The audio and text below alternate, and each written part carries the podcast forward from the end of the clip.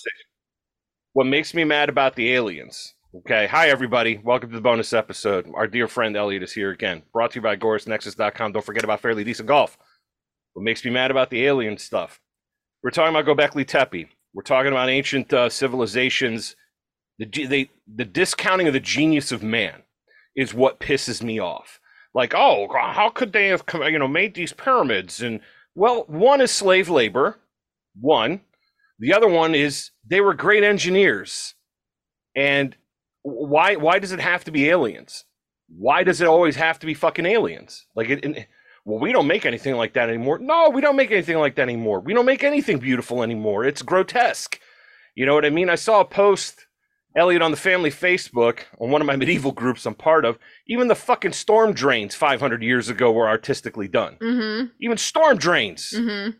You know? So, no, we don't make anything nice anymore, but that doesn't mean the aliens came down here like, oh, you know, this sort of, you know, if you line these up and it's Orion's belt and it's what's the one that we that, that, that you told me about that these idiots said that it was like basically a radio tower uh, that they all connect to each other and it's like a radio to, to extraterrestrials. That is a load of horseshit. It, it's not real. I'm not saying I think that was the pyramids. Okay. Either way, it's all bullshit. Okay. yeah. I'm not saying there aren't extraterrestrials. I mean, it would be pretty cool. I, but I don't it's know. Not real. The scope and size of the universe is beyond my understanding. Okay. I still get mad when I have to drive all the way through Pennsylvania. Okay. And that's seven hours. And I'm like, oh God, I fucking I hate where's where's the high speed rail? I fucking hate this. Because I don't like to fly anymore because listen, I'm gonna I'm gonna date myself here. You're gonna have to forgive me for this, my friend. I come from a time when I could show up 20 minutes before a flight, okay? And I could have a pocket knife, okay? mm-hmm. As much toothpaste and mouthwash in the biggest container that you could find. My family could stand at the jetway and wave me off as I got onto the airplane, okay? 20 minutes, all right?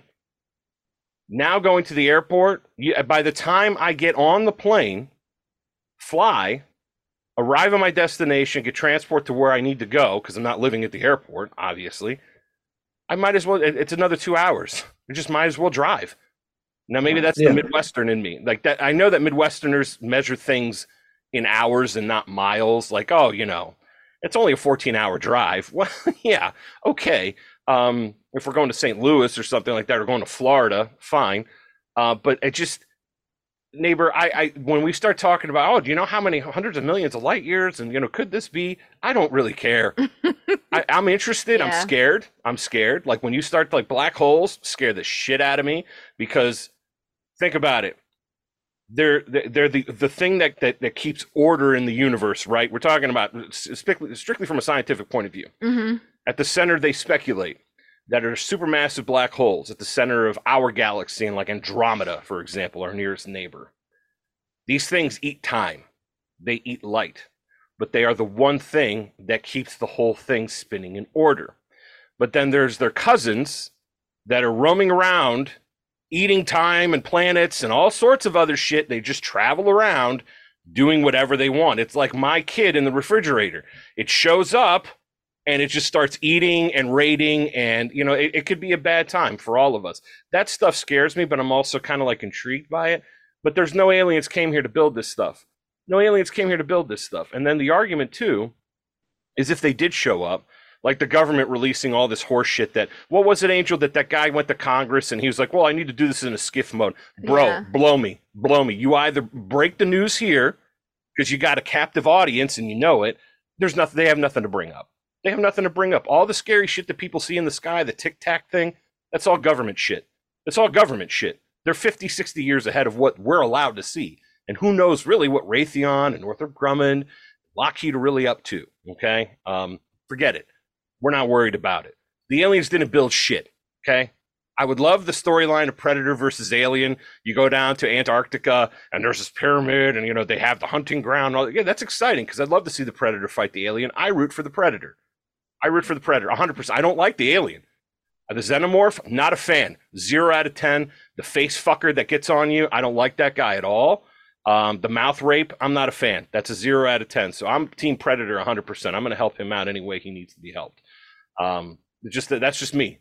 But I but as soon like I love ancient ancient history, like old old old world stuff. I love Assyrian history. I love Babylonian history. Even going back to before things were written, I'm into that. As soon as you throw fucking aliens in there, I gotta leave. I, I can't have this discussion any further. Do you understand what I'm saying here?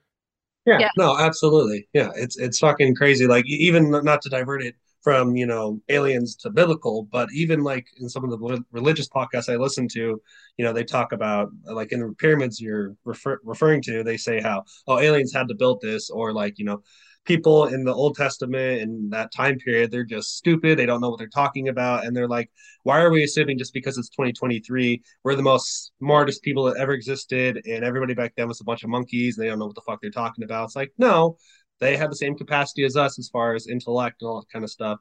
So we shouldn't just look back then and just you know dismiss anything as like oh they couldn't have done it. They had to have had aliens you know or some other type of divine power so yeah i, I am 100% in agreement with you. I think aliens is a cop out it's like you know it's it's just frustrating you know it's like because okay, say it is aliens. What am I supposed to do with that? I literally can't do anything with that. The same thing with space. Like my dad, he loves space. When uh, Musk was talking about sending people up into space, he was like, I signed up for that. I'm like, Dad, I love you, but we are poor. We're never going to go. And even if you did get to go, it'll probably blow up in the atmosphere. Or say you get into space. Now what? You're stuck in this tube and you're going to fly and sit in this one spot and shit your pants and then die. Like that doesn't sound like a good time. I'm not about it. I'm sorry. I got enough problems here. I'm going to try to figure this shit out. And then maybe once the aliens show up, potentially in Minecraft, then we have those problems to deal with. Yeah, I, I couldn't agree with you more. I'm I'm with your dad. I'm fascinated, but I'm not going. Like I'm just well, like, not leaving. I think a lot of this stuff comes from because the ancients were always depicting the sky, you know, like uh, uh, our previous ancestors, you know, things like that. So, you know, they're always depicting the sky, but they're depicting the sky because Earth w- constantly goes through twice a year. We go through the Taurid meteor stream, and it happens at the end of June and the end of October, beginning of November. The Taurid meteor stream uh, is remnants of a comet that exploded long, long, long, long time ago.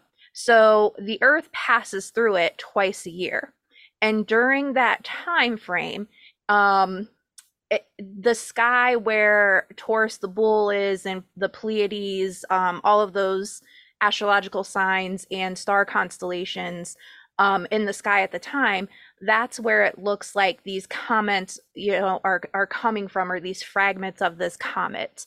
Um, so these meteorites are coming from this area, and it would impact Earth when we would cross through it, and that's where a lot of the um, issues, you know, you would say people would say, oh, you know, shit's falling from the sky, right? Like the sky is falling, whatever. Um, so it comes from that. And I think that uh, Gobekli Tepe was like an an astronomical or astrological viewing, you know, the skies type of uh, observatory. So that's where um, you know their their depictions of everything comes from. But it has nothing to do with aliens. No, They were just they didn't want to get you know they're keeping an eye on it because we pass through it twice a year. I mean we're just as helpless now against that event happening I as they were then. Yeah, but it, like it's not as you know if you can imagine like a long long long long time ago there was a shit ton of debris and as Oh, time yeah. goes on that debris you know the ejecta either comes down to earth it burns up in the atmosphere before it gets here or it actually impacts earth or maybe it goes off in another direction i don't know it's space right so like Right. you know they they were keeping an eye on it because it was such a, a huge factor to us once upon a time i mean now it's you know it's still a big deal but it's not as big of a deal as it once was True, true. I, you know, and, and but the thing is too, like I'm, I really mean this when I like the idea that something's coming this way. There's still nothing I could do about it. right Like I was having this discussion uh, with a family member, and uh, you know, he's all worked up about what's happening in the Middle East. You know, the same thing that's been happening for about two thousand years, just people not getting along. And I'm like, what am I like? I I, I don't worry about that stuff because first, uh, do I feel bad? Yes, of course I do. I don't like when innocent people are harmed. Period. Um, it's awful when people have to bury their children. It's unacceptable. It's unacceptable. hmm It's terrible. What am I going to do about it? Nothing. Nothing. Nothing. I. I, I well, like you know, a lot of those uh, pyramids in in Mexico. Um, I can't think of it right now, but maybe it is the um, Te- Teotihuacan or Teotihuacan. maybe some Yeah. other place. But they have like these different um, platforms that you stand on, and it matches up with our solar system, like with the planets and the you know, like I said, like the um, astronomy and the you know astrological signs, constellations, blah blah blah. So like all of these different pyramids match up to you know certain whatevers, hmm and people would stand there and watch the skies to make sure nothing was coming or what have you. So that's what that was used for too. And killing ninety thousand people in a weekend. Right. yeah, but I mean, We don't talk about that part. That's No, no, no, no. They were all peaceful until Well- the Spanish, uh, uh, you know, the conquistadors arrived, and then that's that's my favorite. they to were bring trying up. to make the sun happy. I mean, yeah, they they but they did their best. they did their best. Ninety thousand people in a weekend. They did their best. Um, still took an L. It didn't matter. A big giant waste of life. And here's the thing: as we approach Thanksgiving, and I instantly block anybody who says, "Don't forget, it's about turkey and apple pie and murder." Fuck you. Okay, you are not taking this. Yeah, double birds. We don't give a fuck. It's a day off. Okay, I get to hang out with my family, and I like turkey and and just relaxing and enjoying the merriment because you have a limited number of holidays. Fuck you. Go fuck yourself with the self righteous. Oh, don't forget, neighbor. I wasn't there. Okay, I'm not even a fan of Puritans, but I am a fan of a paid day off. Go fuck yourself. I I don't have time for this. With that being said, speaking of that, we're going to get into something very Hmm. interesting here. First, and before I forget, don't forget uh, that when the Spanish arrived in Veracruz, they didn't just march into Tenochtitlan by themselves, because other Native Americans were like, "Hey, you know, there's these fuckers over here to the west. They're really awful, but they really are. They killed like they they cut people's hearts out. Not very nice, and they've done bad things to us. How about we work together?" and fuck them off and we'll beat them. And the Spanish are like, I mean, this is a good idea. They're like, they have a lot of gold. And the Spanish were like, okay, all right, show us the way. Where is this Montezuma? We're going to go ahead and handle some business real quick. Guys, even going back to our um, to the French and Indian War, also known as the Seven Years' War, mhm. there were confederations of natives that were fighting on French side, on the English side. It was or the British side, excuse me. It's it's a human thing. It's a human thing. Killing people is a human thing. It's just fighting over Jay, territory. it's just white people. White people are the problem. You know, it just it's it's just us. It's just you and me. We're guilty. You know, all three of us for all crimes of everybody everywhere. Correct. Yeah. I mean, and that's getting into what we're going to talk about today. Okay. So, Elliot and I, once again, we talk just about every day. Um, and we have, we did different things, uh, literally Minecraft today, which, uh, uh, it was a beautiful thing. A lot, it was beautiful art that the, these folks put together. Um, really enjoyed that. Thank you for sending that. But we're talking about red pilling as a response to wokeism. Okay there's a lot there's if there's one thing that like podcasting is has a lot of uses ours is useless we just have conversations about stuff we're not here to fix anything we're just having a discussion i can't I- there's absolutely nothing we could do about it but there are people who do make a lot of money selling ideas through podcasts like how to defeat the healthcare system and how to defeat wokeism and communism I, neighbor, the only way communism's been defeated was by the black market and bullets. Uh, that's unfortunately that's the way that one goes. You could follow that out to your logical conclusion, okay? But I want to talk about this because I think it's important, and Elliot brought this up, is the answer to wokeism being the red pill communities. I'd like to get your take on this and kind of give me a layout of what you're thinking here maybe from the you know maybe a little bit from the right wing sphere because it's clear. I mean, red pilling is clearly a right wing thing. Um, I'm not going to mention the person who originated it. No, I'm kidding. It's Morpheus, um, obviously from the documentary The Matrix. But give me your give me a quick synopsis of what you think, and then let's take it from there. Yeah, so I think with the red pilling community as a whole, and I think another important thing is we have to define what red pilling is, because some people like, oh, you took the red pill, versus other people like, no, I've taken the red pill, and I think there's two basic camps of red pills.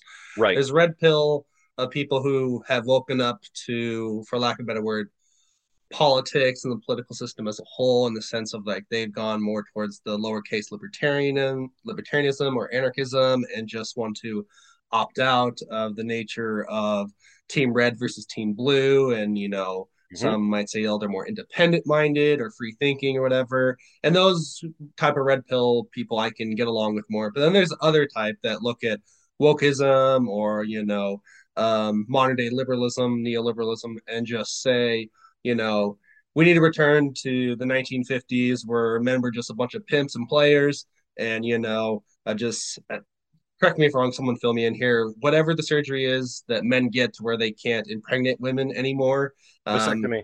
Yes, a vasectomy. Thank you. You see all these red pillars, you know, um, the second group of red pillars, rather, uh, who are talking about men once you hit the age of 25 just get a vasectomy. You don't need to worry about a family because men we're just supposed to you know go out there and you know do the business with as many women as we can. It's in our nature and you know get the cars get the money get the power. And that's how you find fulfillment. That is your job as a man. And to me that's just as bad as wokeism. I mean it's not as crazy in the sense of i don't have to worry about a blue-haired woman yelling in my face that I'm some, you know, racist, misogynistic white man. But at the same time, trying to have conversations because I have a few people at work who are like this, who are just like, you know, I'm never gonna um, uh, marry, and and at the end of the day, that's their choice. You know, I'm not gonna tell them that they have to get married or in a relationship or whatever. But th- their whole premise or solution, rather, to wokeism and leftism is just to be the most powerful man they can be and I think that's going to leave a lot of young men, especially, very alone. And, you know, they have no real community around them because it's just a competition. It's like, okay, which man or group of men can I beat up or conquer in order to be the most powerful motherfucker in the room? And I think that that's going to lead a lot of young men astray because once you find out the other day, like like we talked about last time, family is everything. And if you are just in a competition to beat the next man in front of you, I think you're going to have a very in my opinion, sad life. And I and I I really hope and pray that this based red pill community, at least the latter one, not necessarily dies out, but at least gets turned in a more sane direction. I don't know if that any of that makes sense. No, it does. It does, and I have a lot to say about all of this, and I think that is a very good definition what you put forth. I'm sure that there's some elements because we're like, oh, well, don't forget, uh, neighbor. We'll get to that. If it comes up, we'll get to that. But this is a pretty good thing to start with because you do have two different communities. The idea of the red pill is you wake up, right? And you see what the world really is. The blue pill is you wake up back in your life that you saw yesterday, which was you're still asleep in the pod. Okay. You're in the simulation, right? You're just you're going to be completely unawares of what really is going on. And I think that there's a definite cause to say there's a red pill to black pill pipeline where you could become totally nihilistic. And I don't think, even for someone maybe like yourself and maybe the communities the communities that you keep to, communities that I keep to, all of us can get that moment of nihilism where it creeps mm-hmm. in, where you're like, this is all a big nothing. It's stupid. There's never we're never going to win um, you have first of all you have to define what a victory is. For you, you're not going to overthrow the government. It's just not going to happen. That's when I, I, grew up from that. Like I used to think, oh, you know, what, like you're going to fucking run a podcast and charge people ten bucks a month, and you think that you're going to get you're going to overthrow the state. And it's not going to happen. You first have to change you. But that's the problem that I have with a lot of the red pilling community is there's a lot of talk about what you should be doing, and they're selling you the idea like none of these none of these things are these things are free of charge. And then the other thing too is the being like I mean I'm I'm married. I, I don't I have a family. Okay. I, I'm I'm out of that game. I've been out of that game for a long time. Um, and to be honest with you, based upon what I'm seeing and hearing, I'm glad I'm out of that game because it's a fucking disaster out there. Yeah, me too, brother. Me too. Yeah, it's just it's not for me. It's a zero out of ten. You don't know who to trust. Everybody has it seems like a hidden agenda, um, and a lot of people are getting hurt. And, and a lot of this this other side where you're you know trying to be a, a giga chad and be like, I'm gonna get the snip, not had a family, fuck all these girls, get chlamydia. You know what I mean? Eh, you know, like that's the other thing that scares me too. Is like, do you realize all of these sexually transmitted diseases that are out there? Like, it's not an own to to get you know syphilis. It, it just isn't. But also, it's completely irresponsible to say, you know what, the damage. And I this comes from a personal perspective too. You don't really think about the damage you're doing to other people when you're just running through numbers you know, being an asshole and just tearing it up. Between two consenting adults, you can do whatever you want. That's fine. But I don't think you realize the damage you're going to do to yourself later on down the road. What kind of meaningful relationships you're going to have as you go forward. I'm not saying that you have to have kids, a wife, and a dog and a picket fence in, in, in the suburbs to get that. Um, if you have friends, those are the family you get to choose.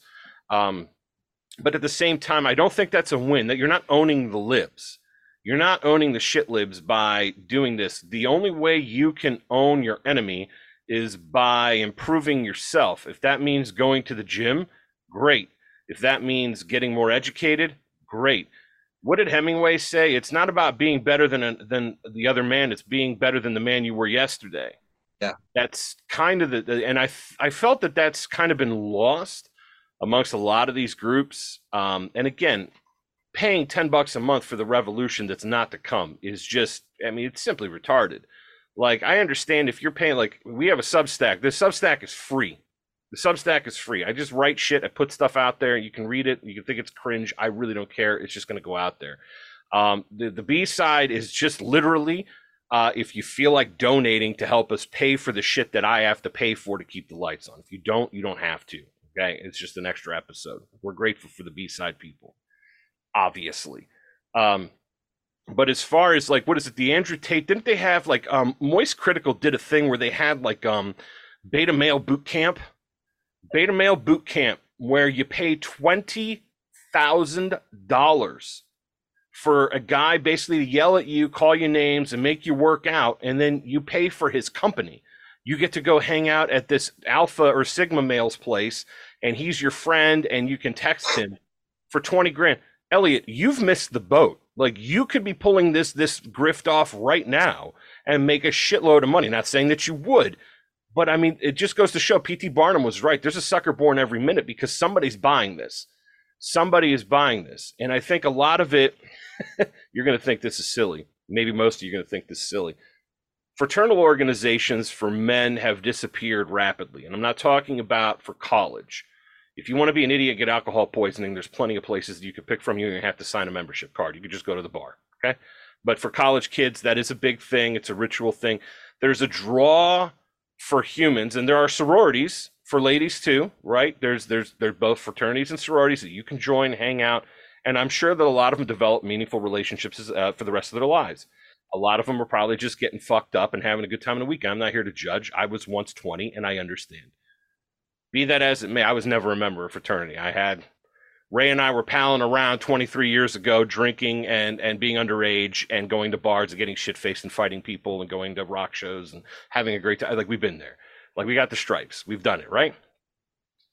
But there aren't that many male fraternity organizations anymore, as it seemed to be in the 50s. Now, when people want to roll back the clock to the 50s, and you and I talked about this too, so there's the Uncle Ted point, right? And Uncle Ted wasn't wrong about everything. Murdering people is not a good thing. I'm not going to condone that. The consequences of the Industrial Revolution, he has many points. And for those who haven't read his manifesto, I think it's two dollars on um on at the at the what is it the App Store or whatever the fuck it is the the book thing that we that we have for iPhones. I don't even know what the hell it's called. I own it. I've read it. Okay, it's a short read. It's not a long read. Okay, uh, this this is Jay's bookshelf over here. It's not a big assignment. Okay, it's a short one. There, here's a lot he was right about. Okay, he's a lot of he's right about a lot of the negative impacts that the Industrial Revolution have had on human society.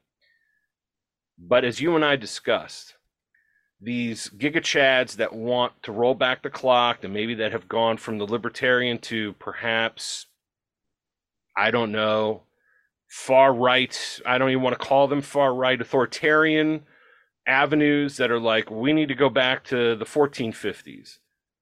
Okay, you mean the years that there were plague? Like the year, there's no cell phone, there's no internet. There's and and here's my problem with all of this, Elliot, and I'm, perhaps that you could correct me if you feel that I'm wrong.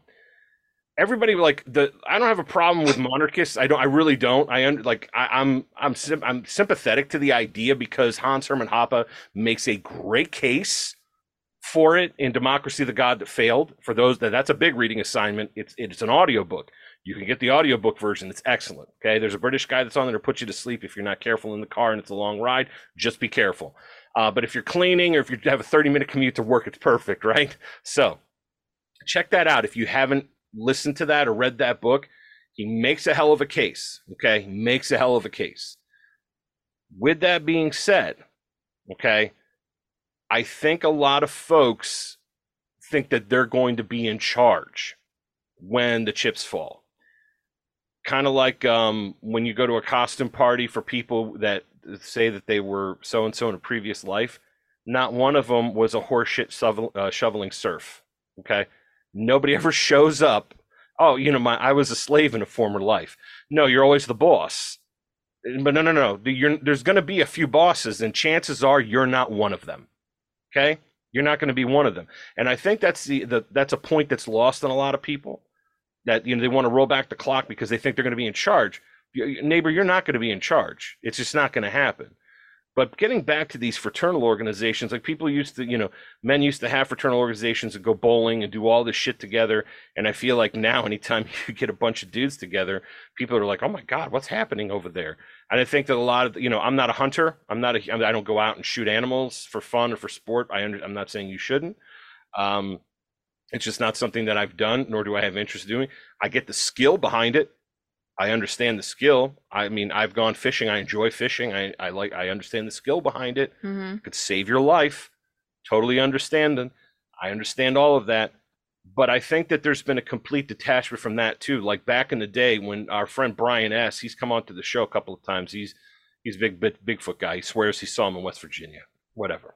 Doesn't he has matter. a good story. He does have a good story. It, I, I believe he thinks he saw it. I definitely believe he thinks he saw Bigfoot. With that being said, Brian Brian S is the reason why I'm always interested in what's going on in the woods. what's going on in the woods? Um, he's an Eagle Scout. He's not a liar. He's a good man. Uh, I believe that he believes he saw. With that being said, you know, just Bigfoot. But there doesn't. Hey, man, it's it, it could be a thing. Like you you don't know for sure. I don't know for sure. You're, it, you're right. From what I understand, Bigfoot can also cloak itself. Okay, and so like one minute it's a Bigfoot, and the next minute predator style cloaking device. Right, that's where the story comes from. Yeah. Yeah, of course. Straight up, of man. Course. You don't know. Yeah, some of the most uh, sightings of Bigfoot are actually in the Pacific Northwest. Oh yeah, in your backyard, my friend. Shitloads, and in British Columbia. I would love to go to the Pacific Northwest and you know walk around in the forests. I I love trees and I love massive trees. Like I'll cry if I see a, a tree that's massively huge because it's like so old and it's still alive and it's amazing and beautiful. Yeah, it's the most beautiful thing I've ever seen. I want to see the volcano. Yeah, the volcano. That's yeah. what I want to see, A lot of and cool then things. be able to leave. Yeah, because that scares the absolute shit out of me. This we've talked about this last weekend. Mm-hmm. But back in the day, Brian S was telling us too, and he's absolutely right. The kids would come to school with their shotguns and their rifles, and they do show and tell with them. And the the principal would just have him in his office, and the kids would be given their rifles and stuff and go back. And when it was hunting season, they would go out and go hunt. Nobody got shot, nobody got hurt, nothing happened. The school didn't get tuned up there there's there's less and less of that every year that goes by, which is why I respect individuals who do take their kids hunting and fishing and all that other good stuff because I think that those are good fraternal bonds, men and even women too. I don't care who you are, go out there and have a good time, mm-hmm. get into nature. I mean, I love to hike, of course, with my dog. I mean, hunting with my dog, we're, we're never going to get anywhere because he's going to make so much racket. I mean, it's going to be over before we know it. Um, he doesn't like to sit still. My dog is a um, like a shark he has to have constant movement. It's like he has gills. He just has to constantly get oxygen in there. And I'm like, dude, can you fucking relax for a minute? Like, seriously, my foot hurts. Uh, but I, I, I respect that and I appreciate that, and I feel that there's less and less of that going on in the world. And I think that that red pill right there, I think the, the red pill that people, sh- I guess, what I would take, let's put it that way. Not what I think you should do, but if I'm going to take one, and if we haven't taken one already, because we kind of see the bullshit for what it is, we we are we're already there. But to avoid the black pill, when you're like this, there's no meaning to any of this like as an absurdist, I have to find meaning in life, no matter if there is no meaning in life. Like Albert Camus was absolutely right, because otherwise your option is to do what? To end it. Then there's no Mhm. point. There's no point. Well, that's not that's not good, and that's not healthy for anybody. The catastrophic damage that comes from you making that decision is um is something that's immeasurable. Okay. Yeah, doesn't Camus have a quote where he says, um, "If I have to decide between having another cup of coffee or kill myself, I'm going to pick another cup of coffee." You're absolutely right. That is Yeah. his quote, and he's right every single time. Like you know, just have another cup of coffee. Every you know, just find your own meaning, and if that means that um, you know, like people, you like if they find meaning in uh, the church or any kind of religious organization, great. If it's the bowling team, great. If it's hunting, great. If it's I don't know, a fucking book club. I don't care what it is, but find it. To me, that's a red pill. The other red pill is tuning the fuck out. Like for example, uh, Todd, the gay from Akron Apothecary Gay Soap, he sends me pictures of like shit was happening in the Middle East. I'm like, this isn't good for your soul. Don't fucking look at this. Don't look at this shit because you can't do anything about it anyway. You can't. Like you could send money to like humanitarian organizations to try to help people, and that's fine. But actually stopping the violence, you're you you aren't there. I'm sorry, my friend. There is nothing that you could do about that. That is a family feud that I have no interest in getting involved in. I think tuning out is an important part of being red pilled. Okay? Mhm. Turning the fucking news off, not listening to the idiot box. If you're going to watch TV, like I love to watch TV, but most of the time I'm into the history stuff. I follow an interesting page um, on YouTube, an account on YouTube that does the personal accounts of people who were witness to. Like, there's one where he does one from somebody who survived the Crusades and what it was like to fight um, the uh, the Muslims in Asia Minor. Uh, this is before uh, Byzantium ceased to exist. Uh, the carnage of that. I, I also watched another one where he reads uh, excerpts from diaries of soldiers in the Napoleonic Wars, specifically in Russia. Um, that stuff, I mean, because I feel like I'm learning something that's valuable. Uh, I'm not watching the idiot box. Like we make fun of the Golden Bachelor on this show, which is the biggest retarded. I mean, well, not one of the big. It's it's up there. It's in the top ten. It's such mindless horseshit. Now I'm not criticizing. If you want to watch it, and if that's how you decompress from your day, neighbor, I guess you- you're welcome to do that. I just find it to be a giant waste of time. But also the commercials and the propaganda, especially with the news. There's nothing of value in any of this. Nothing of value. So for me, red pilling is deciding putting price tags on what is valuable in your life. Okay. We're prioritizing. All right. Okay. You've decided to take the red pill. You're going to go in this direction, right? What is valuable to you? Okay. That, that, that all depends on each individual circumstance, whether it's family, your job is important. Work is important. If you don't work, you don't eat. Okay. You can't take care of a family if you're not making money. Some of us have made a career out of doing it. I'm not going to leave names out of it. Uh, but whatever. It's, it's out of my control once again understand your limitations on what you're able to do and what you're able to impact is also critically important. Knowing your power level, okay? Knowing your own power level.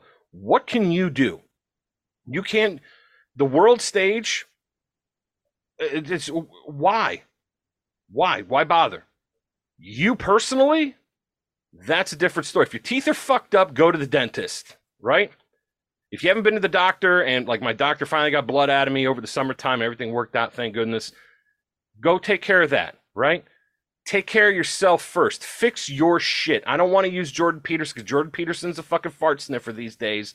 I'm a little disappointed in him. He has he, likes his expensive suits and touring and lecturing. not saying he he's in, incredibly intelligent. I understand. As a clinical psychologist, he is amazingly talented and very intelligent the message lately I feel is lost in the sauce. And especially when he signs on to the Daily Wire, I'm like, I gotta go, buddy. Like you lost me.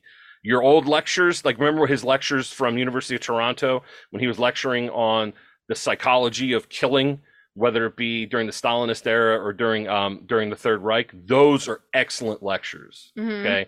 Those are pre-fame Jordan Peterson, I guess you could say. But yeah, clean up your own ass before you start. Like you can't go any further. That's a red pill to me. Clean up your own act before you even try to venture out of your own yard. You can't. You can't fix. If your house is on fire, you can't ask your neighbor if he needs help. It's just the way it is. That's the first thing. So defining it, you know, the politics, the libertarianism, I think that that's a good thing because there's some hope there where people realize, like, even with conservatives with a lowercase c, most of them are willing to say the government's a problem. Okay, great. We we we agree. We we agree. That's that's definitely it. We disagree on method, right? Lowercase libertarians, anarchists for sure. Okay, but we agree that we have something in common. All right. Now, the antithesis is, like you said, the contra liberalism, the contra wokeism. Wokeism started in the 90s. There was a movie famously with Jim, Jeremy uh, Piven called PCU, where this is in the mid 90s, where the shit you're seeing now was a film that they were making fun of people behaving like this. Like not calling people like i mean like using pronouns and you know uh, saying culturally appropriate things. It was wild. You should check it out. It's almost it was almost i, I dare to say prophetic. But my whole my whole thing with that is is like it's always changing and i'm always wrong. Yeah. What do you mean? Like what, what do you mean? everything is always changing. So like and i get like it's gonna sound but i'm not like i love all people you be who you are and you know, love is always the way. You know, you should always, you know, try and love and respect and care and, you know, as much as you can, as long as it's being reciprocated and, you know, the person's not trying to harm you and and things like that, right? So like that's what I believe. But like I also am logical as well. So like when somebody says, I'm a man, but wait, no, no, I'm not. I want to be a woman they're transgender, but it when they do the transition, now they're a woman. And am I am I no they're no longer transgender now? No. That's I'm being uh I guess sexist at that point because I'm expecting them to be the gender that they transition to. I get what you're saying now about being wrong. You can't you can't win. You can't win. You can't so win. it's like I accept you now you're a, a woman and so you're no longer any of those things because now you're the gender that and the person that you've always strived and wanted to be. And that's a woman. So now you're a woman and you're just like me, right? Yeah, I don't know. I, I You're it's not. I That's not don't- how it is. it's a playground I choose not to go into. I'm not interested at all. Like you're you can't win. No, you can't. You, no, you can't win, and I don't think you should even bother going onto the playing field to try to win. Um, if you if you pass, I'm going to be nice to everybody. I'm to be. I don't care if you're if you were born Frank and you want to be called Betty. Okay, Betty, great. Please don't fucking tell me what to do. Don't tell me how to use my language. I will be nice But- to you. But they do. They do as a group, yes, and that's where groupthink becomes a problem, and it always is a problem. Um, but that's the answer to. I think. Do you consider that part of wokeism? Do you, Elliott? Do you consider like you know that to be Identitarian politics. Yeah, Yes. that's wokeism through and through. okay?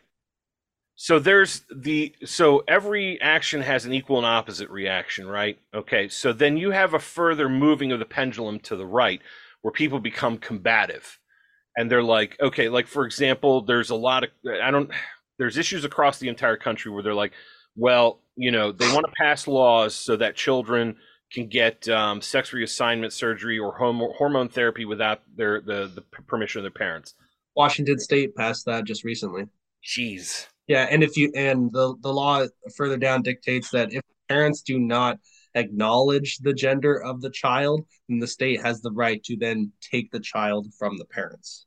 So How like if me and my girl have a family and you know we have a you know children and for whatever reason, I mean I don't want to send my kids to public school. My I'm trying to get my girl on board with that because I see a lot of you know things are happening in the world and also just the the basic structures of like how kids and just people in general learn like public school and even a lot of private schools aren't set up to help kids learn the best way they can um, but if for whatever reason a teacher gets in my kid's head and for whatever reason tells them that they're not who they were born as or whatever the situation may be and my kid because you know it's all we like to think i mean obviously i'm not a parent yet but we hope, at least I hope, that I will have the most influence on my kid. But usually it's the kid's friends or the teacher or the coach or whatever, because like, oh, that's mom and dad. They don't know what the fuck they're talking about. I mean, I was the same with my parents. I mean, I love my dad, but there are times I'm just like, yeah, mom, dad, whatever. Seth, he knows better, you know. That, but I don't want to be in the situation where now it's like because some other person or adult has more of an influence on my kid, and if I don't agree with them, because at the end of the day, they're my children, I now lose them. And that's mm. becoming more and more prevalent. California has that, Washington State has that. And yes, it'll be more of a coastal thing in central, you know, uh, center of the country won't have to deal with that as much. But I don't know, like these ideas, if they're not confronted in some ways, I'm not saying you got to be like Jordan Peterson and Ben Shapiro and have all these college campus, you know, debates with these wackos, but there has to be somebody saying like, no, like th- this isn't okay. I'm not going to let this happen. But then, like Angel, you're saying now you're always wrong. You know, you're mm-hmm. this evil person. Like I have a coworker who Marvin's his name. He's a really good guy, and you know this again. I feel awkward talking about this, but you know he's uh, half. Uh, he's half black and half white. His mother was uh, Czech, and his father was, was you know, black or African American.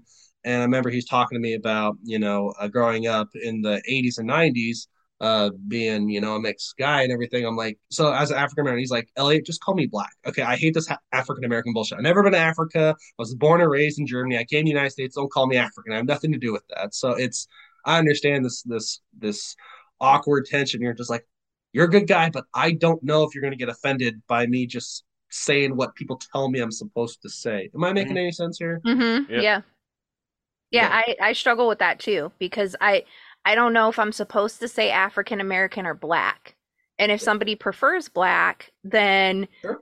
but if the other person's like that's offensive, then it's like I don't even know how to say things. I, I don't know how to talk to people that are different than me.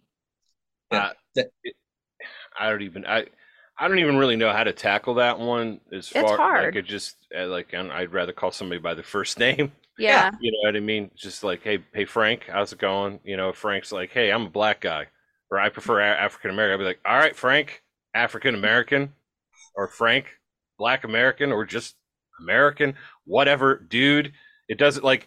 I, I, mean, I don't know. Like, if somebody was like, you know, I hey, excuse me, you know, I, I prefer I Italian American, uh, not just uh, American. But like, would you? Hey, Francisco, relax. All right, just take it easy. Take twenty percent off. Everything's going to be all right again, that's identity. And there's nothing wrong with being proud of who you are, where you come from, or any of that stuff. I'm not saying that but yeah, you do have to. There are certain certain circumstances you have to tiptoe.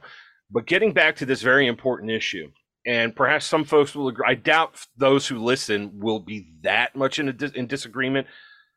But as a parent, you and you alone ought to be the ultimate authority until that child turns 18. Once they turn 18, gloves are off, hmm. we, the training wheels are gone you're free to ride off however you see fit. Okay? The state having authority over parents like that is incredibly dangerous. Is it okay for kids to be able to go and say, I want gender reassignment surgery when they're seven?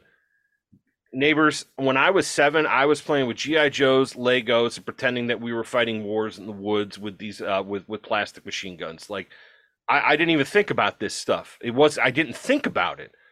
You know what I mean? When I figured out what my anatomy was supposed to do, when I figured out, like, oh, this, I, I do like girls, man. They, they smell nice and they've got squishy bits that I want to put my hands on. You know what I mean? That then that changes the game. Like I was very much aware of my biology and you know how things work. But when I was seven, I wasn't.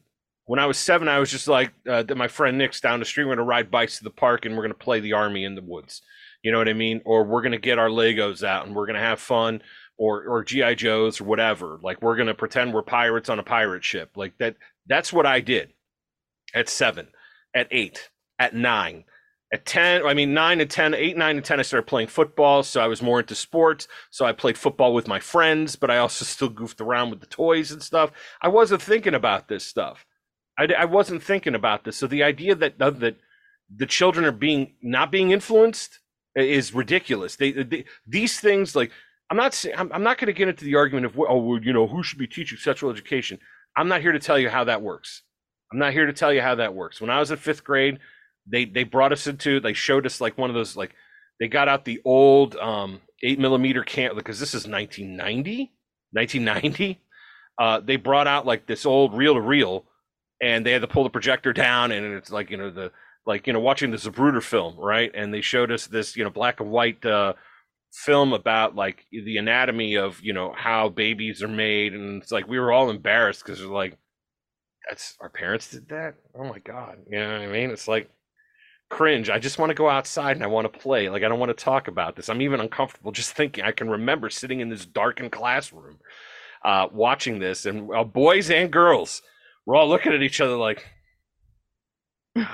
this is weird. you know what I mean?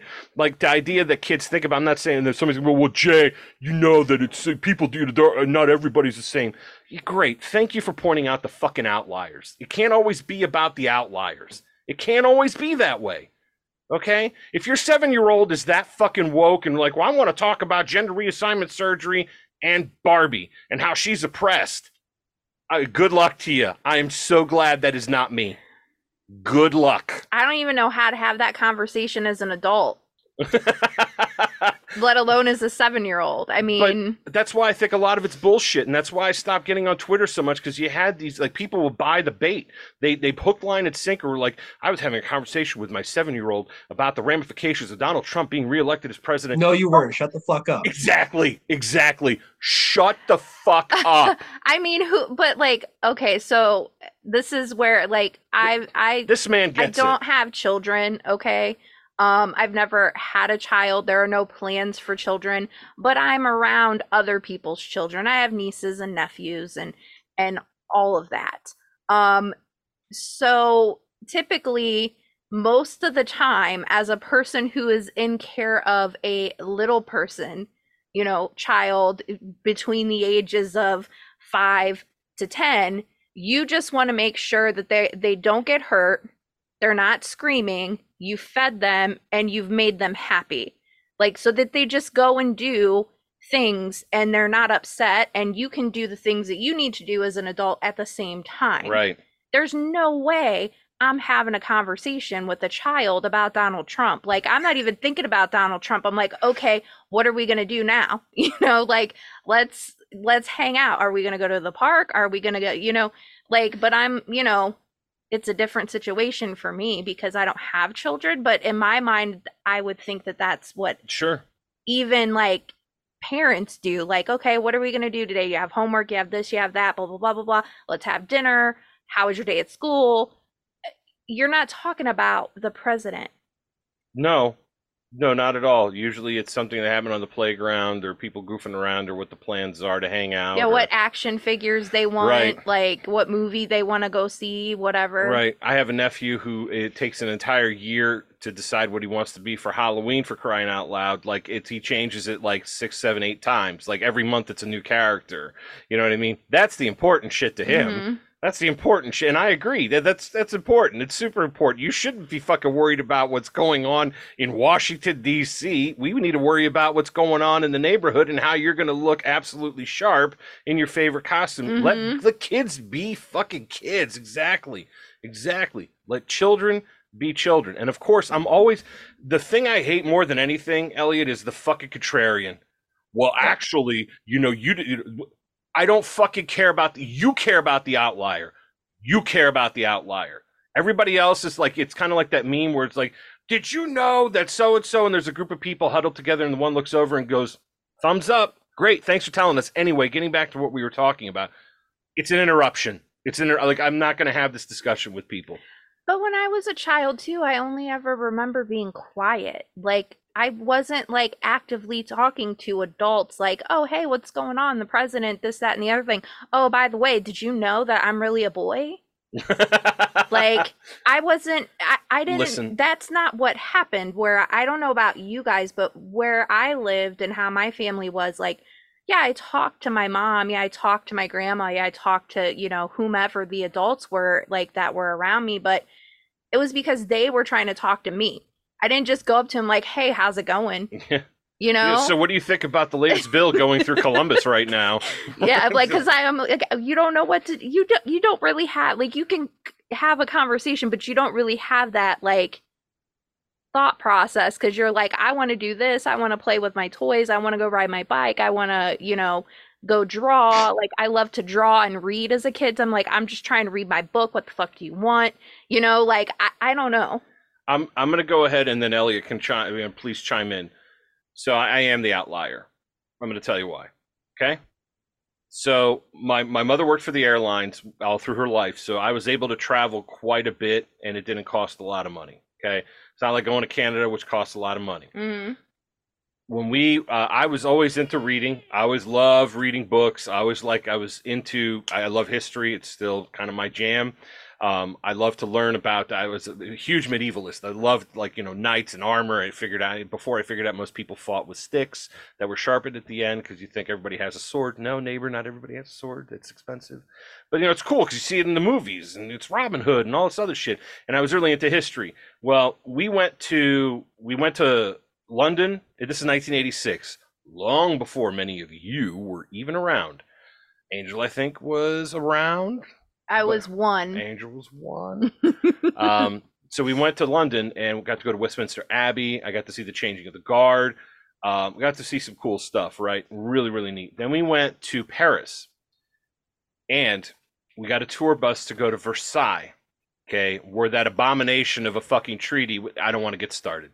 Anyway, we went to Versailles and they had a pamphlet they were giving out pamphlets like to tell you, hey, this is what we're going to look at. Here's the history behind it. The tour guide tells everybody that Louis the Fourteenth built it. I read the pamphlet and I got off the bus and said it was Louis the Thirteenth. I had to correct the fucking uh, tour guide because the tour guide was giving out bad information. All I did was read the pamphlet. That's all I had to do. That was my thing. I've always been a book guy. I've always been a bookworm. That's kind of my thing. Not, but I also liked football and baseball and hockey and GI Joes and Legos and hanging out with my friends and all that other good stuff.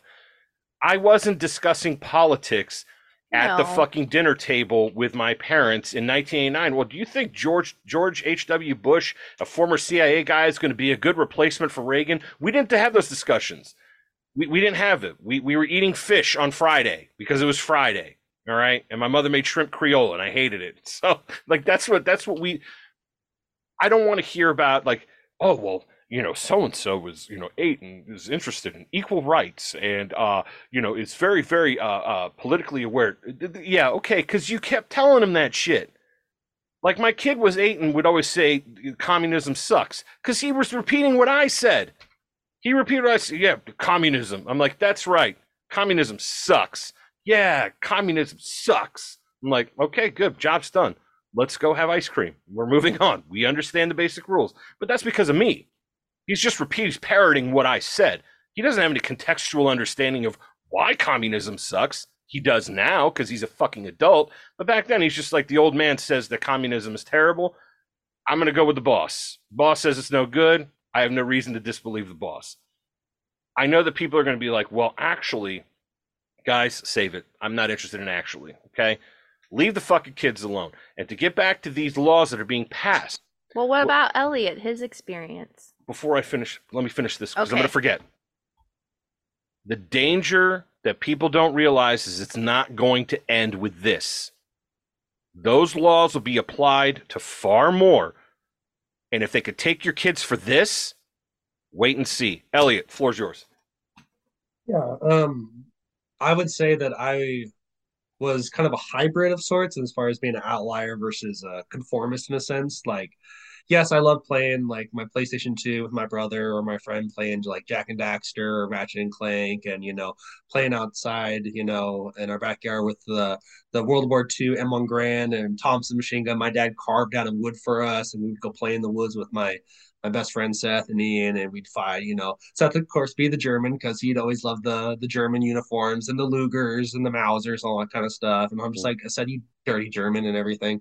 But um, uh, but also at the same time, um, I would I would be interested in kind of the big picture, you know, events and topics that are happening in the world. Because like with you, Jay, with influencing your kid with communism, my dad would the same thing as far as uh, lowercase conservatism, like you know, America's a good country because we're free, and you know, we would watch movies uh, like uh, Band of Brothers or Saving Private Ryan, and be like, see, these are great men because they went and fought evil, and evil is a real thing. So we would talk about these big picture ideas that did have an influence on me, and my dad would say that these things because of politics they have an impact on our lives. Like if it if world war ii was just hitler and you know churchill and stalin they just went and fought or whatever. But it turned into this world war which affects everybody. So when i remember in the fourth grade it was when uh, it was George Bush versus uh, John Kerry running for president, and one of my classmates he wrote a sheet of paper that said, "Who are you voting for?" and they had a tally mark sheet, and my response is, "Well, I ain't gonna vote for the fucking liberal because my dad said liberals hate us and want to take our guns and our freedom and tax us to death. So fuck them. So I'm gonna vote for the George Bush guy. Um, so I definitely had this influence or this um, impulse rather to just well man said liberals are bad so therefore elliott says liberals are bad you know so it definitely is true that our our parents or even aunts and uncles have um, an influence on us, which I think is important. And not to like bring it all the way back to the red pill thing, but I think it is important that Ted Kaczynski pointed out a big point, at least to me, that since the industrialization, more families have been separated. They've had the ability and economic freedom to move apart. You don't have multiple generations living in one house, and community isn't that big of a deal anymore, like Jay talked about. So I think a lot more people nowadays, especially with the internet, are being influenced by a lot of different people who they don't even know. You know, it's like Andrew Tate and all these, like even take away the Andrew Tates, but even on the left uh, spectrum of the world or the political sphere, people are influenced by Bernie Sanders, Andrew Tate, you know, Ben Shapiro, et cetera, et cetera. And it's like, or even, you know, looking at sports, you know, it's like my brother, he loves the Seattle Seahawks. He is a big Seahawks fan keeps up on all the the trades and the players and this that and the other but it's like dude these people don't know you they don't care about you why are you so obsessed with them so i think it's kind of a bad thing that we have gotten away from caring as a whole about our families and our community or close friends. Like to be honest, I don't know any of my neighbors. You know, granted, I'm an introvert, so talking to people is kind of scary. You know. I have enough trouble talking to my girl, you know, at least when we first started dating, because it's like, I really like you and everything, but you're pretty and so far in my league. And she's like, dude, I had a crush on you since high school. Why don't you just talk to me? It's like, oh, I, I, the words hard, women scary, and everything. Um, uh, the same way, like I just, I don't know, I, I get nervous sometimes, and I that's why I'm so quiet. I think a lot. Yeah, but um, I just think it's it's it's it's really a tragedy that um, we have become so isolated in our own silos, especially like I said with the internet. We all now think we know everything and like just well, actually, did you know blah blah blah blah? And it's like, dude, that doesn't help anybody. I'm not saying that you can't talk about the outliers and stuff, but in the grand scheme of things, we're all here floating on the same rock in space, you know, trying to get by, you know, take care of our family, friends, and loved ones and we are already have enough stress in our lives to worry about versus you talking about well actually my eight year old daughter does actually identify as a boy or is whatever. Like it doesn't have to be the transgender thing. It could be any topic you want to talk about. And it's just like yes that's that is your lived experience if we want to use their terminology but i'm not going to obsess my life about it. Like i think if the red pill community took a big stoicism pill i think that would be much more beneficial because Stoicism, you know, Marcus Aurelius, Seneca, all these great Greek and Roman thinkers talked about how, you know, we only have so much control of anything in this world. Like even within my family, you know, like I live with my best friend and, you know, we're two individuals and we get along great. We've known each other since the third grade. But at the end of the day, he's his own person, and I can't worry so much about how he's going to react to the fact that I'm an anarchist, and he's like, "Yo, I don't give a fuck about that shit." Like I don't obsess about that. Even my own my girlfriend, she's not an anarchist; she's a lowercase libertarian. But I'm not trying to convert her to anarchism. And same thing with my family. It's like I got to make sure I'm healthy, that I'm doing good, that I have my peace with you know God, spirituality, whatever. But people think that since I'm red pilled now, I can convert everybody else. And I used to be that way too. I used to think that everybody, if they just would just understand the basic principles of liberty and anarchism, then the world would be great. But now I'm just like, um, No, that's that's unfortunately not going to be the case. The world there's always going to be problems. Yes, I like Michael Malice's point that we view the state as cancer, and wouldn't it be great if we got rid of cancer? But ultimately, cancer is going to be around for a long time, and there's only going to be little pockets of not peace per se, but community and loved ones that you should focus on. Like that should be your worldview. Yes, like you said, Jay, earlier with, you know, humanitarianism, like in Israel or wherever it is that's happening in the world. Yeah, donate to that, give your time whenever you can. But ultimately, you're not going to wake everybody up. You know, like like in uh, the documentary The Matrix, you know, Morpheus talking to Neo and saying that you know a lot of these people don't want to be wake woken up. They're not ready for that, and you can't focus on that. You can try to drop little seeds here and there, but after that, you just have to okay, I did what I what I can do. So that's what I would say. Yeah, they have they have a right to decide. They have a right to decide to either take your information and like at least digest it and say, well, this is this is what I think is bad here, or this is what I think is good here. And the other thing too, I, I agree with you with stoicism. Um, to that is it's incredible approach. I haven't read the meditations in probably 25 years. I probably should read it again. Um, the um, short read, good book. Yeah, truly, and uh, one of those um, one of those emperors who was worthy of being emperor, I would say, um, Marcus Aurelius, and uh, it, not just how he's depicted in Gladiator either, which is also a phenomenal film. Yeah. Um, to get back to Uncle Ted and his point about families being broken up because of the Industrial Revolution, another, uh, well, in my opinion, one of the greatest American authors, Kurt Vonnegut, also said that the reason why things are rough for people is because they don't have any extended family anymore. Um, to ties right into what you just brought up. Um, and I think that that is a real thing, and that's why I think friendship and fraternity is a serious thing. How the friends that you choose, and that's the cool thing about the internet, though. It's the other thing of these, you know, fourteen fifty people that want to go back, you know, a thousand years or whatever the fuck it is. You know, these, you know, these friendships that you develop because of an online presence or because you meet people in certain communities that does have its benefit, right? I met, I've, I've made friends, like real friends, uh, that, that at a distance because of online uh, communities, because of people that roll together, or because of the podcast, or whatever. This shit doesn't exist with, without the modern technology that we use now. And I'm not going to be like, well, I, I would sacrifice what I've gained as far as friendship to go back in time. And no, I like antibiotics when I'm super sick. I like um, I like Tylenol when I have when I have a headache, and I like clean water. I really really like drinking clean water and going to the marketplace. And you know, the bubonic plague so far has not surfaced again. Again, there's a lot of modern conveniences that do come. I understand people are saying, well, you know, that makes you soft. Okay, great. You're probably right about that. You're probably, but what what what are your what are the suggestions for getting for getting tougher?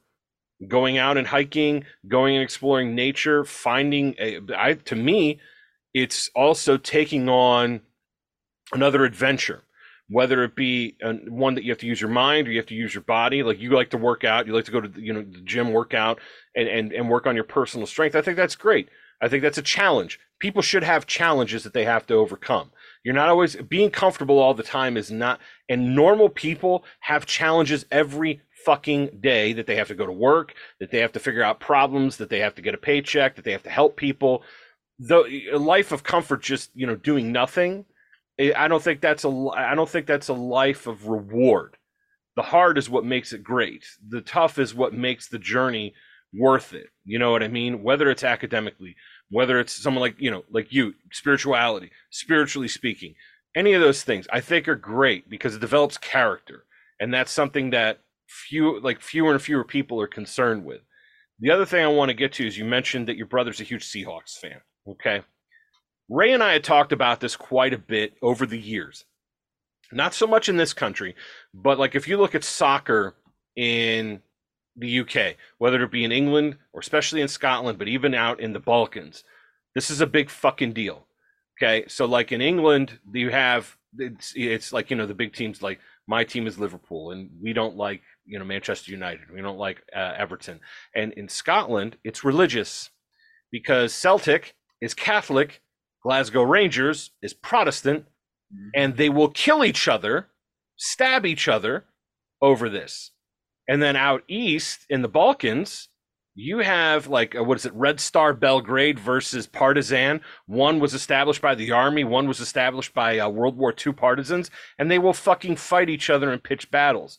To me this goes back to tribalism because pe- we because of how the world has moved in a certain direction these last pockets of like you know soccer teams in uh, in england this is my neighborhood. These are my colors this is the team that represent me. It's a controlled battlefield, right? You're not using guns, tanks, boats, or anything like that. But these folks in these uniforms represent my city or my part of the city or my state or whatever. And I identify with these people. They're representing me and they're doing controlled pitched battle on a field with somebody else. Same thing with hockey or whatever.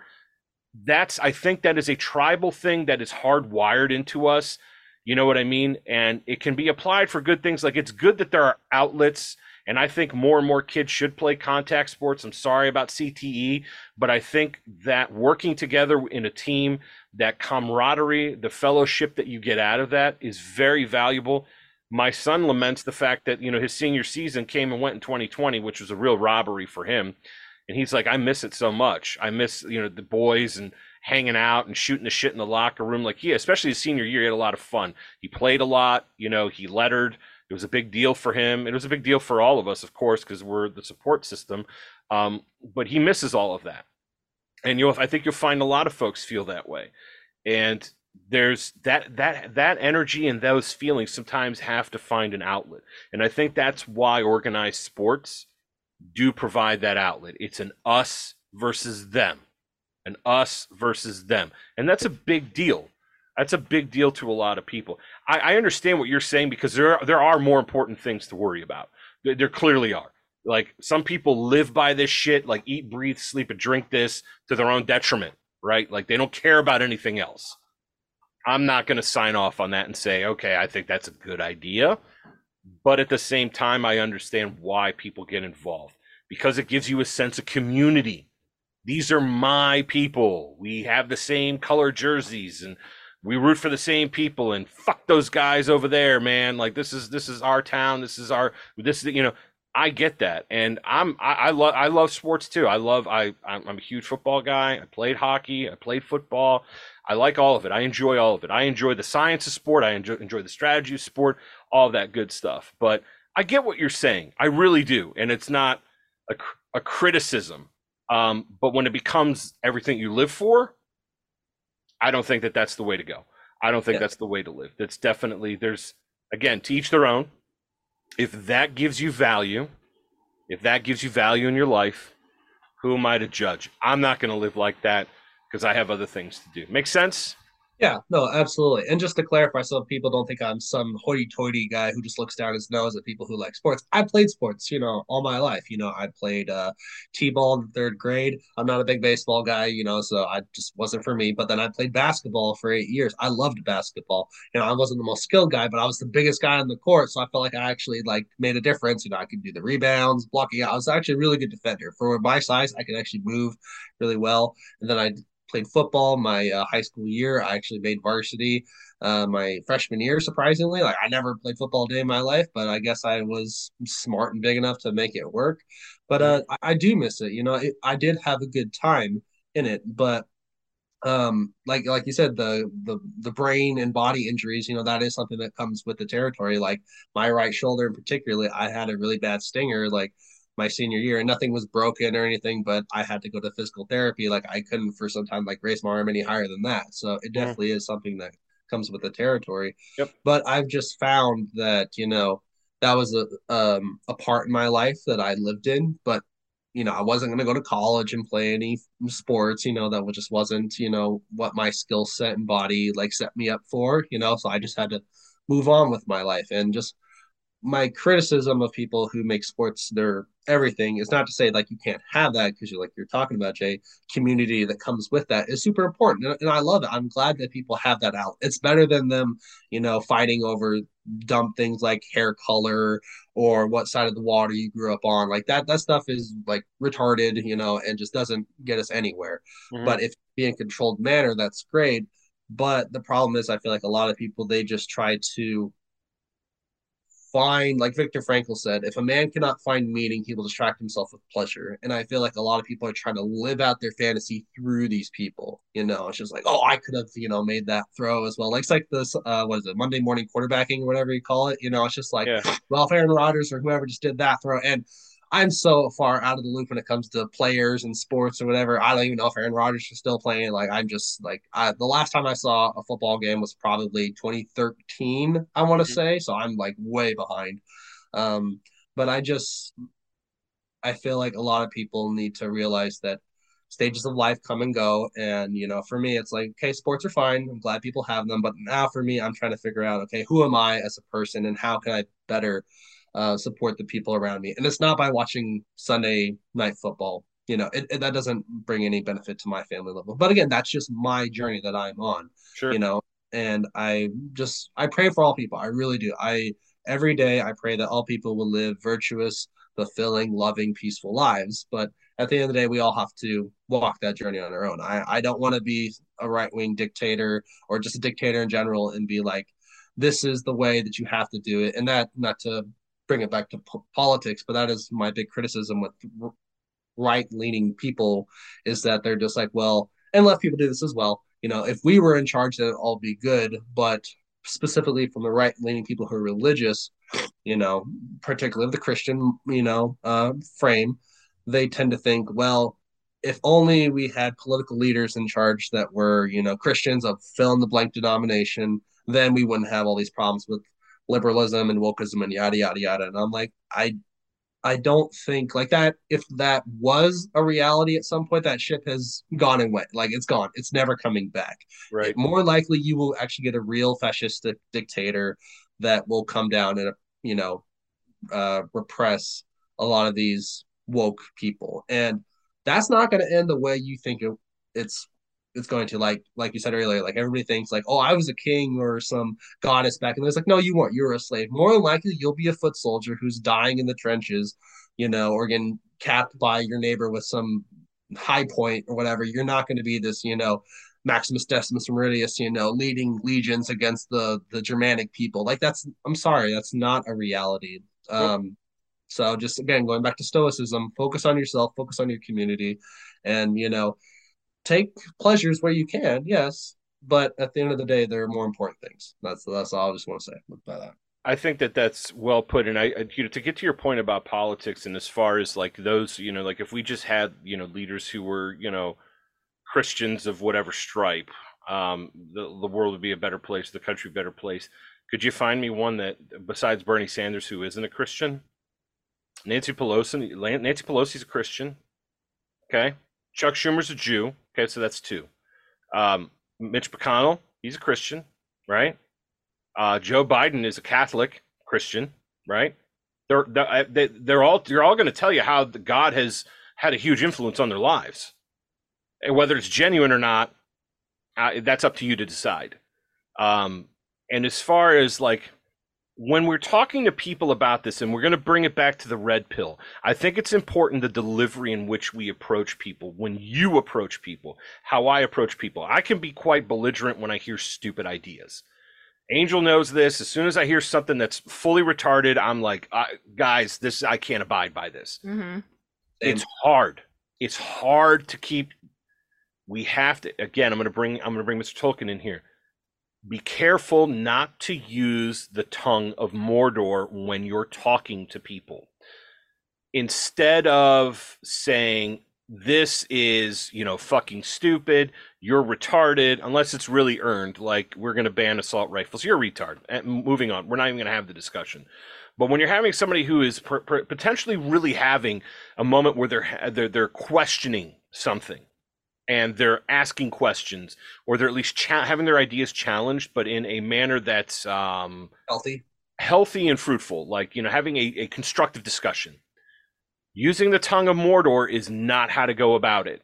You have to not use threatening language and the language of power and the language of fear. Just what say okay well you know what i think is bad here is x y and z this is what I think is good here, ABC.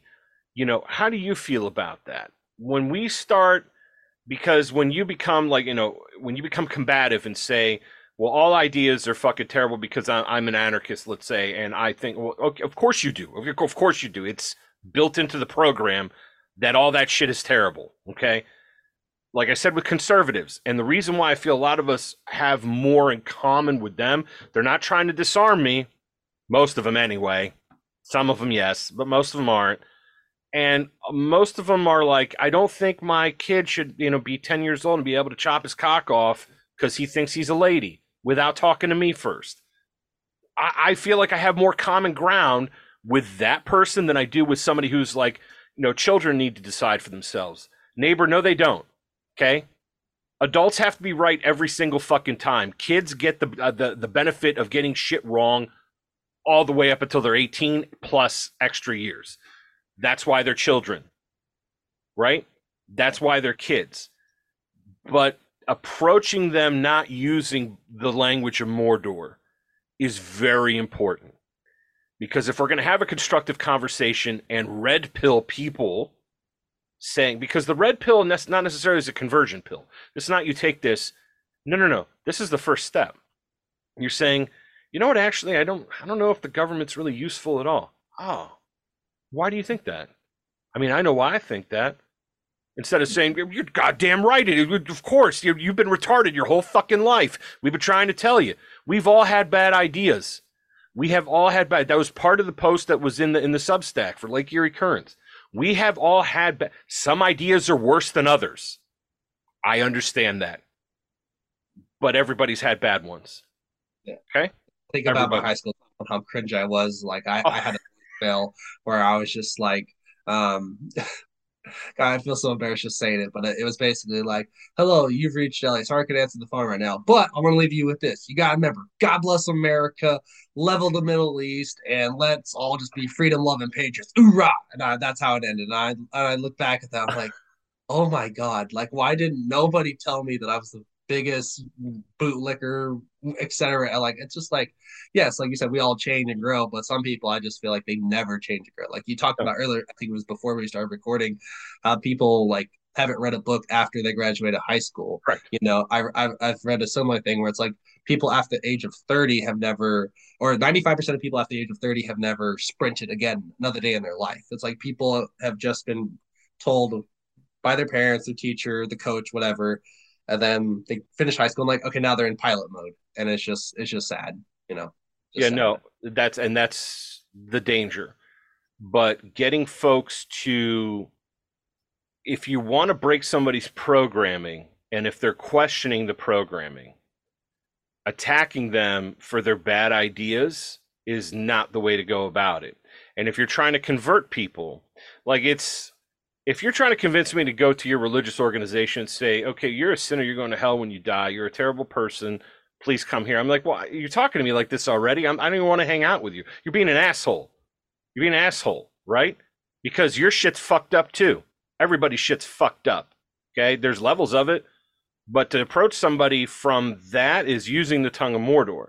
It's almost coercive.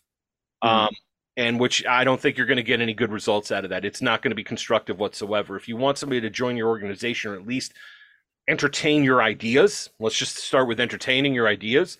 Not using the tongue of Mordor is definitely a good start. You know, mm-hmm. when somebody's like, "Well, I don't want to vote for this person because you know I don't think they're a good person," but like, you know what, I really agree with you there. Can you think of anybody that's actually a good person that's ran in the last few years? Because you know, when I think about it, I really can't come up with anybody you know, I think they're all kind of crappy. You know, that's how we start to construct the. Cut. Now, if somebody comes at you and says, right, we're going to take you, the bourgeoisie, put you in camps, and if you don't agree with us, we're going to kill you. We don't have to have a discussion. It's like having a discussion over gun control, right?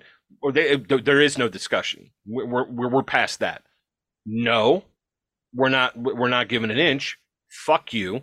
We will use the language of Mordor in this case. Not happening because I'm not interested in having a dialogue with somebody who has those nefarious intentions for my rights and freedoms. I'm just I, am not going to have that conversation. But if somebody's questioning things and I want to bring them over, or at least give them a new pair of lenses to see the world, why not try to approach it with a little bit more honey and a little less vinegar? That's the way I think it. I mean, that's to me. I've never had somebody approach me like, "Your ideas are terrible." And you're stupid and you should come hang out with me. I'm gonna be like, buddy, fuck you, man. Like, no, you're the retard. You know what I'm saying? It's just that's how that's how it is. Um, I think it's important to remember that. I think it's important to remember that. And um, I don't know, man. Like, I think this was a good conversation. Once again, do you have uh, anything else that we want to talk about when it comes to the red pilling communities? Um, I try to take as many notes as I possibly can. It's to be a mess here. I'm to have to figure this out. Uh, do you have anything else that you wanted to cover? No, I think we've covered everything. Um, I would, I think the last thing I'll say is, you know, um, like we were talking about relationships and family and all that kind of stuff is yes, making mistakes is important. Like you don't grow without falling down a few times, but don't take your time as that's there's always going to be more time. You know, you never know what tomorrow brings. And so like just talk for personal experience. Like, you know, like I've said several times, you know, I have this amazing girlfriend, you know, I'm going to marry her, you know, I want to make a family with her. But I don't let little things that upset me that she says sometimes or that I do to her. I realize that I don't want to be on my deathbed and think about all these times that I was mad at somebody, you know, whether it's my girlfriend or my dad or brother, and be like, why did I choose anger over forgiveness and love? You know, it's like cherish the time you have with the people around you. You know, I call my dad and my mom once a week. My dad, I call him on Thursday. My mom, I call her on Friday. We spend about an hour just talking. You know, call mm-hmm. the people who matter most to you. Never forget that tomorrow's, you know, not a guarantee.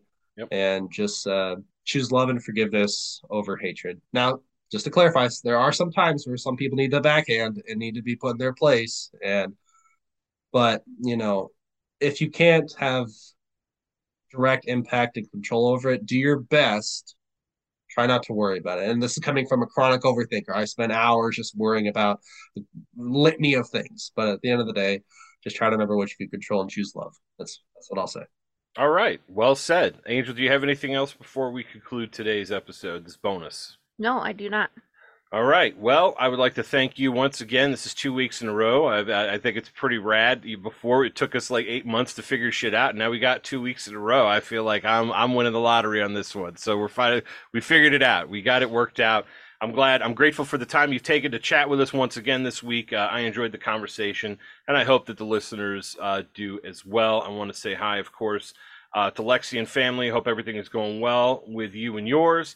Uh, of course, I'd like to thank our patrons, uh, all patrons. Thank you very much for uh, contributing um, and supporting the show. We genuinely appreciate yous. Uh, one extra episode every week, and it's two dollars, not ten a month.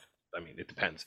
If you want to send us a pizza, believe me, if I don't eat it, my kid will eat it. But anyway, I'd like to thank all of our patrons, and of course, our sponsors, AgoristNexus.com, Rae Faba Fine Art and Design for the Great Lakes. Big show coming up too in December, Rae is going to have um, there's a, a, judged exhibition that's happening. Uh, if you're interested, there's a post on the Facebook page. Uh, I'm going to be heading there at some point in time uh, to support uh, support the family cause here. Uh, she's a great, talented artist, and um, she's a big fan of the show. Sponsor the show. So if you have some time to head out that way, check out the Facebook post on Rae's upcoming exhibition.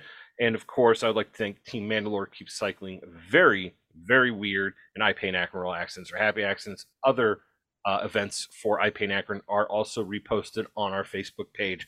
If you're interested, again, you have an opportunity to sip and paint and actually learn from somebody who knows what they're doing and who is a trained artist, which I think is very special. But ladies and gentlemen, we've come to the end of the show. Christopher's not here, so you're going to have to deal with it the way we do it without him, which is not as special. But um, the holidays are coming up, and I'm not talking about Halloween you're gonna have a costume on, so if you stink, people aren't really gonna know if you hide your identity very well. Bless you. Sorry. If you're gonna hide your identity very well, be like somebody really fucking stinks. It's that guy in the Hulk mask. They're not gonna know it's you, but when it comes to Thanksgiving, they're gonna know it's you. Ladies and gentlemen, I want to help you avoid the pitfalls of pit stink, ass funk, all of that terrible stuff in the dung ditch. Please head over to AkronApothecary.com and check out Todd's Gay Soap. Get your hands on some of that gay soap. Let those gay hands that create this gay soap work its magic on your largest organ. And no, we're not talking about your dick, we're talking about your skin. Please take care of yourself. Think of others. Think of the person next to you on the bus. Think of the person next to you in the classroom. think of your coworkers, think of your loved ones, or that disgusting orgy you're going to have on Saturday night where you're all wearing peacock feathers. Whatever it is that you do, think of each other. Look at the face Angel made him. She's, what the fuck are you talking about? I'm not going to that, but maybe somebody else is. Todd's Gay Soap. Check it out, Akron Apothecary. Make sure that you keep your ass clean. There is no rhyme for this one because I fucked it up the last time because Todd's Gay Soap is so for that ass. That's as good as I could do, folks. Have a great weekend. Elliott, love you, buddy. Take care of yourself. I'll talk to you every day, like we always do. So be good, man. Take care. Thanks everybody for the support. Don't forget about the Substack. God bless. Bye. Bye. Love you.